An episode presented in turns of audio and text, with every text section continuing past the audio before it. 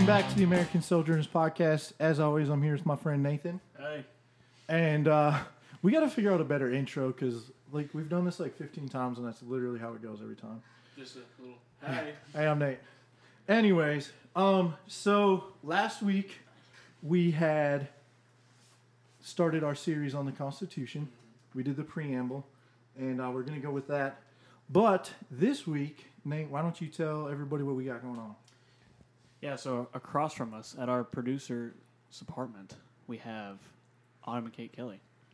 Hey. Hi. Yeah. So this week, we're taking a little break from the Constitution series to discuss feminism. Siri didn't get that. Siri didn't understand. So, Joe, if you want to go ahead and start us off. Yeah, so we have Kate and Autumn here. They are fellow Boyce students. Autumn, I just know as a singer in dorm meeting band. Yep, that's pretty much the only thing people know me as here. And Kate and I actually get to know each other a little bit more because we're actually both in the same degree program, philosophy, politics, and economics. Yep. So. It's the best. Yep. So, why don't you guys introduce yourselves a little bit more because that was pretty bare bones. Yeah. So, I'm Caitlin. I am number 2 in the Kelly family. I'm a junior at Boyce, and we are from Albuquerque, New Mexico. And, yeah, we're really excited to be here. I'm Autumn. I am the firstborn of the Kelly family.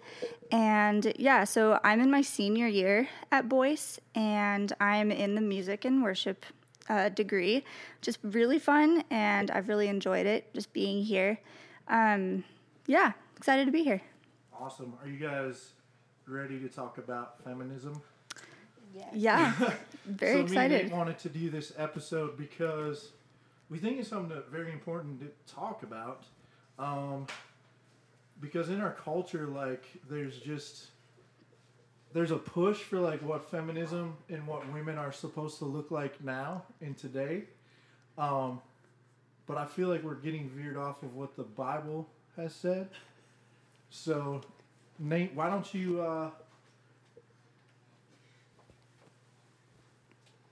lead them in. Lead them in, bro. Yeah, so we were... when we were talking about what to talk about, you guys brought up a good little passage that every Boyce man is looking for. This certain thing. Very true. It is very true. Proverbs 31 woman. Yes.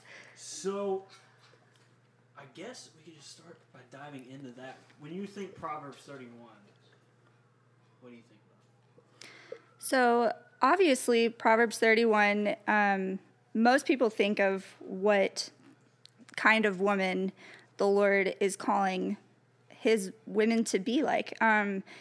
So especially when you guys asked us to do this podcast with you, even before then, I had been meditating a lot on Proverbs 31, specifically how it pertains to single women. So because God has given us scripture, not just in a very specific time of life, but in all areas of our life. And so I've just been meditating on the verses specifically 10 through 31, just how can I apply these truths to my life, even though I'm not married and I'm not dating anybody.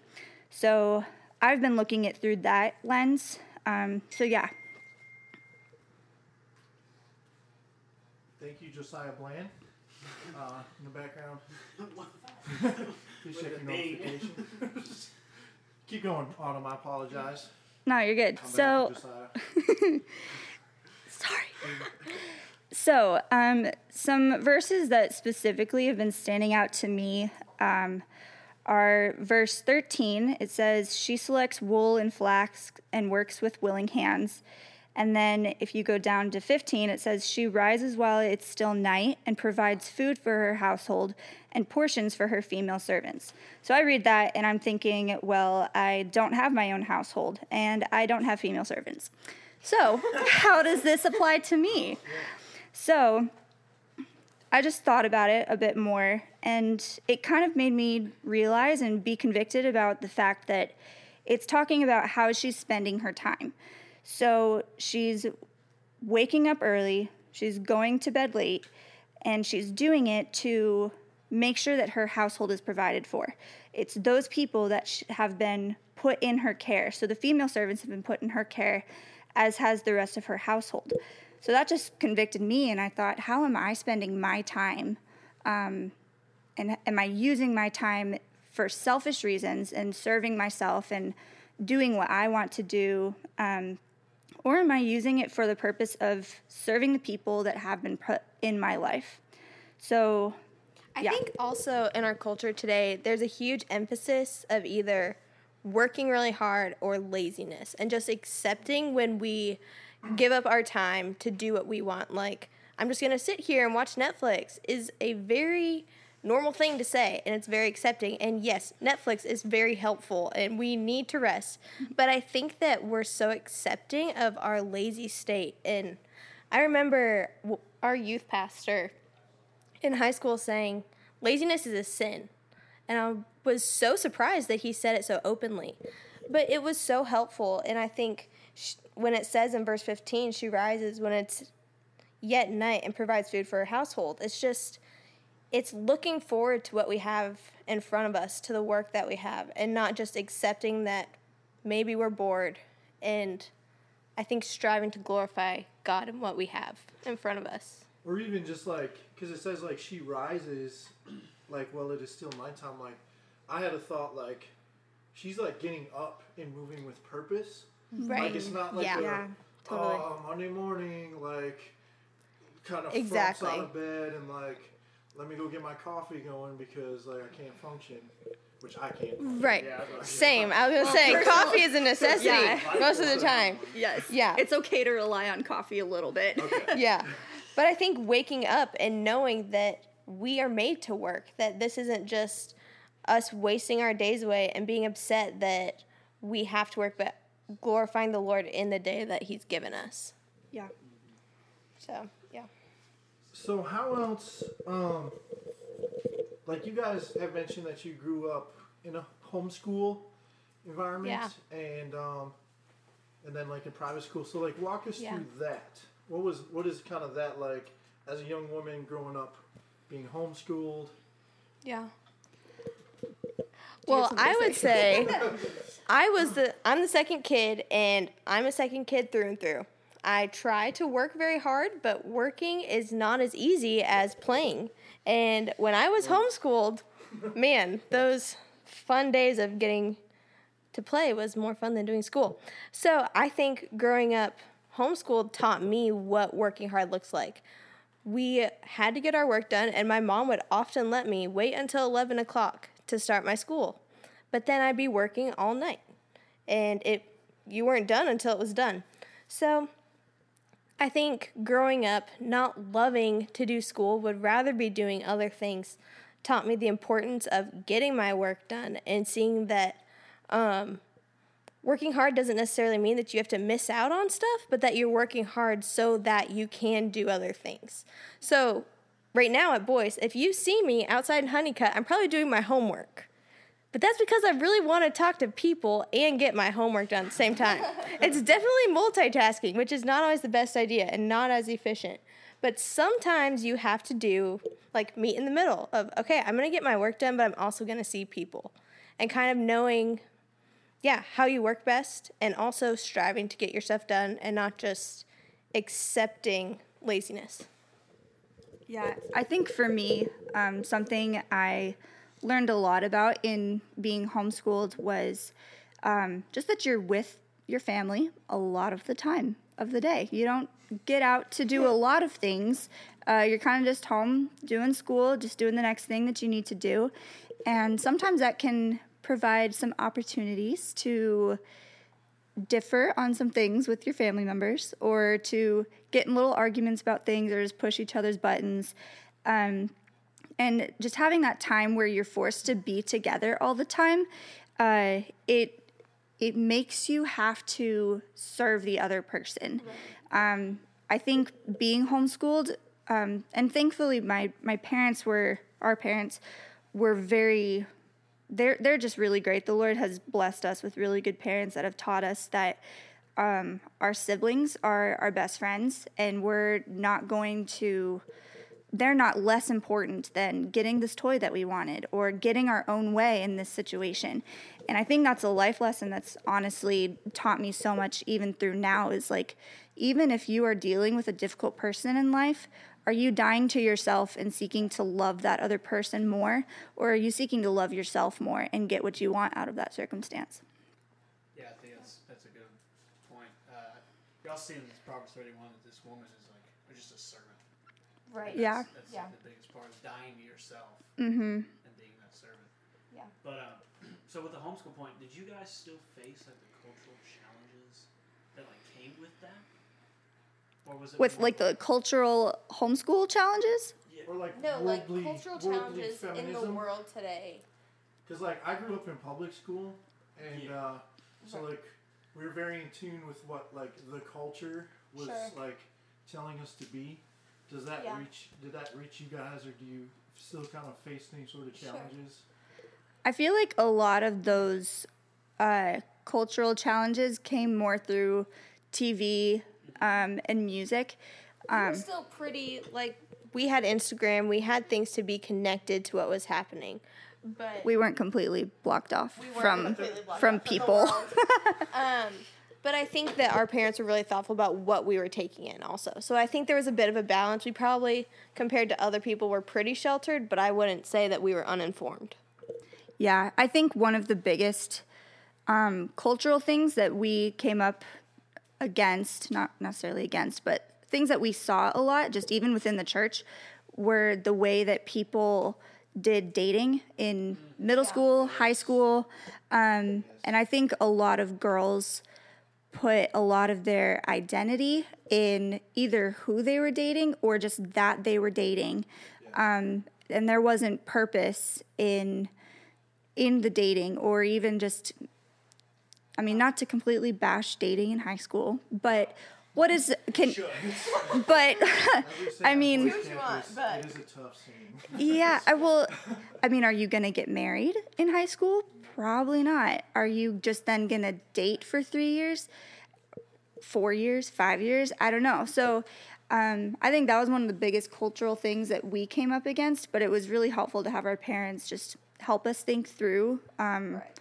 So this is the way that you can interact with guy friends. What's a good model for interacting with guys, but in ways that's not flirtatious, and that's not rude either. And this is not to say either that we did it right. Not at all. Not at all. Messed up. Definitely. I was so rude as a child.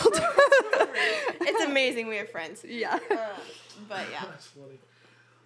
So was there anything else within Proverbs 31 or like any other scriptures that like you guys hold to, kind of just specifically as girls? Like, I'm not saying like there's obviously a ton of amazing scripture to help us through life. Mm-hmm. But being that our theme is like women, yeah. Well, in verse 26 of Proverbs 31, it says, "Her mouth speaks wisdom, and loving instruction is on her tongue." That's something that has been super helpful for me. I tend to be a bit of a talker, a person who gets in trouble with their words, and so it's always so encouraging how Scripture is so clear in how we speak. And I think it is so clear to other people when someone is godly by the way that they talk. Mm-hmm. And so I think something that I learned a lot over the summer was just what it looks like to be gentle and kind and yet be an outspoken person. Mm-hmm. Like, there's just a gentleness that comes when someone is willing to listen. I think so much of wisdom is shown by just sitting and listening to people rather than spewing all your thoughts. So I think that's one thing that I learned a lot about, and a verse that is super helpful of just being thoughtful with our words and being caring towards others, because they're so easy to just either show pride or just be uncaring. Yeah, I think this is probably just across the board something that women struggle with in general, not so much just our generation today, but gossip is a real thing, and it is hard. It's sin. And I don't think we address it as such very often, or at least we don't use the word when we know we're doing it. Right. And women are very good at talking, just in general. We like to analyze things. We like to talk especially about... if it's about someone you don't necessarily prefer. Yeah. So we like to do all of the circles and just pour everything out because, you know, we got to vent. We just need to process and we just need to get it out. I know I'm hurtful in saying this, but I just need to say it. Right.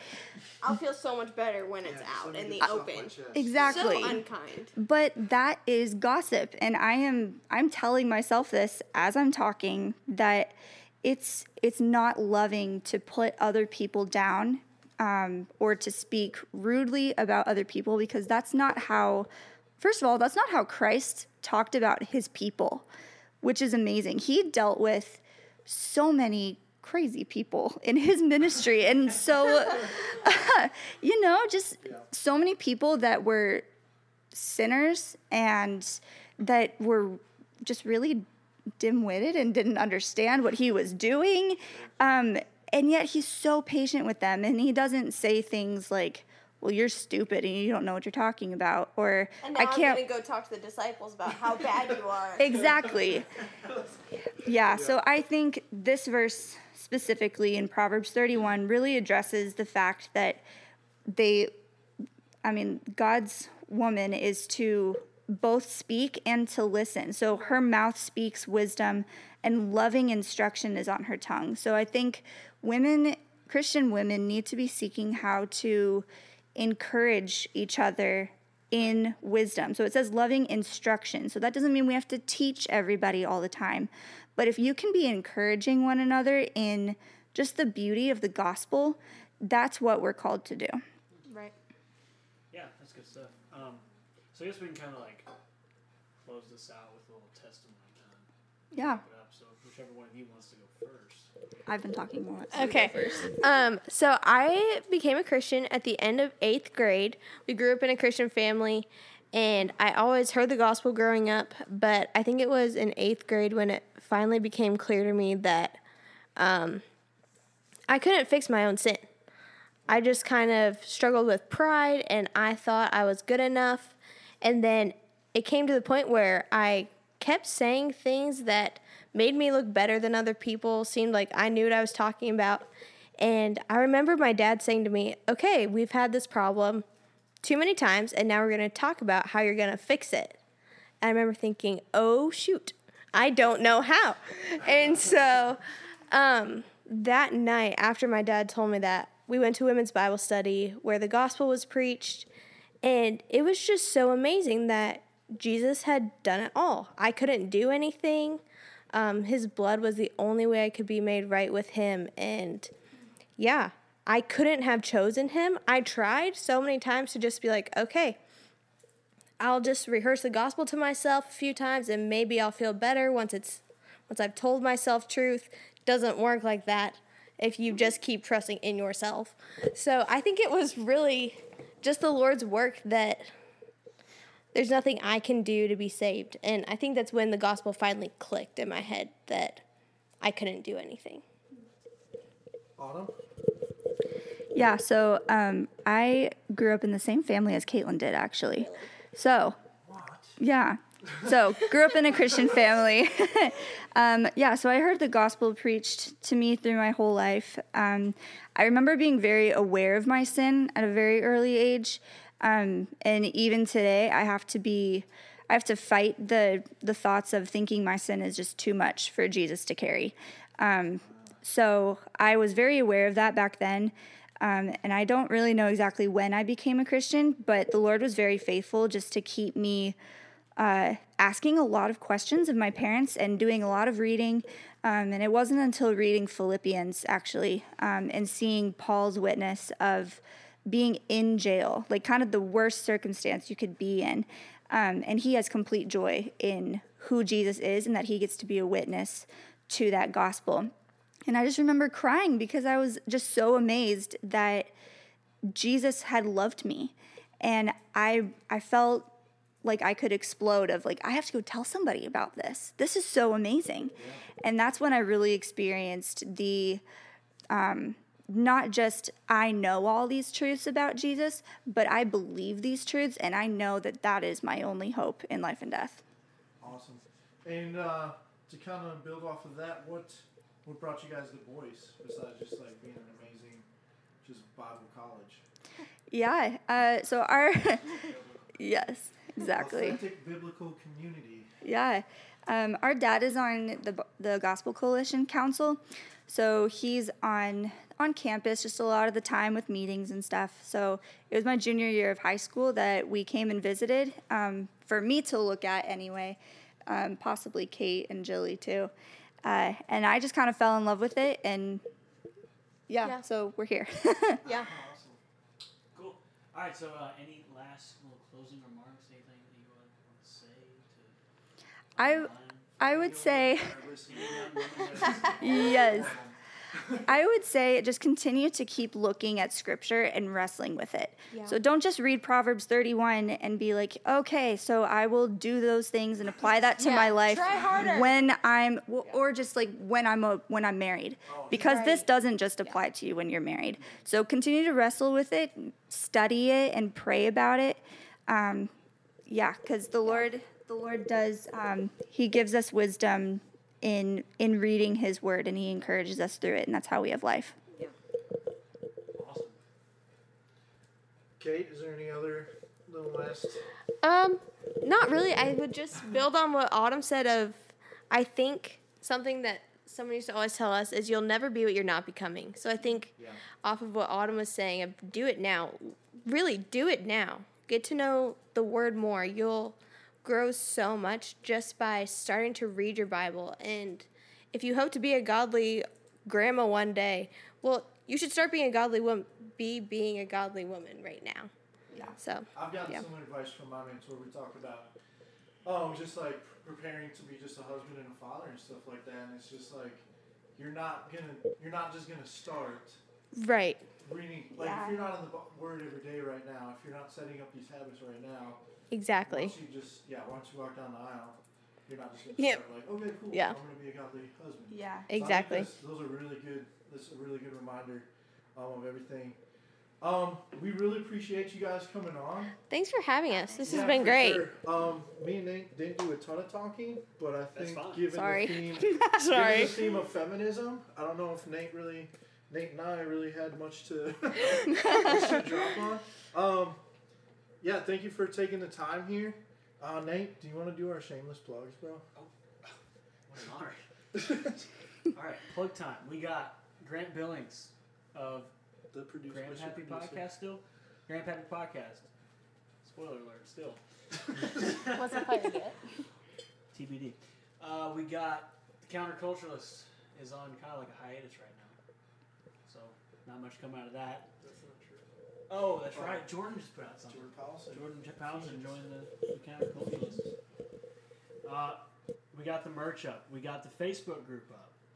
Yes. We have the Facebook group for Grandpappy Podcast. Am I missing any? I don't think so. We got our Instagram page. We're trying to get more active, you guys. It's we both work and go to school full time. Both times. It's tough to want to do like full-time podcasts, but like we're trying to get more active. Once again, thank you, Kate and Autumn, for joining us. We really appreciate it. It was nice having you on, just as sisters in Christ, like just talking with you guys on campus. Like this was truly a pleasure to sit down and just kind of get to know you guys better, and just tackle this thing that we call feminism. Anyways, I'm Ron Burgundy. And so thanks for listening, guys. And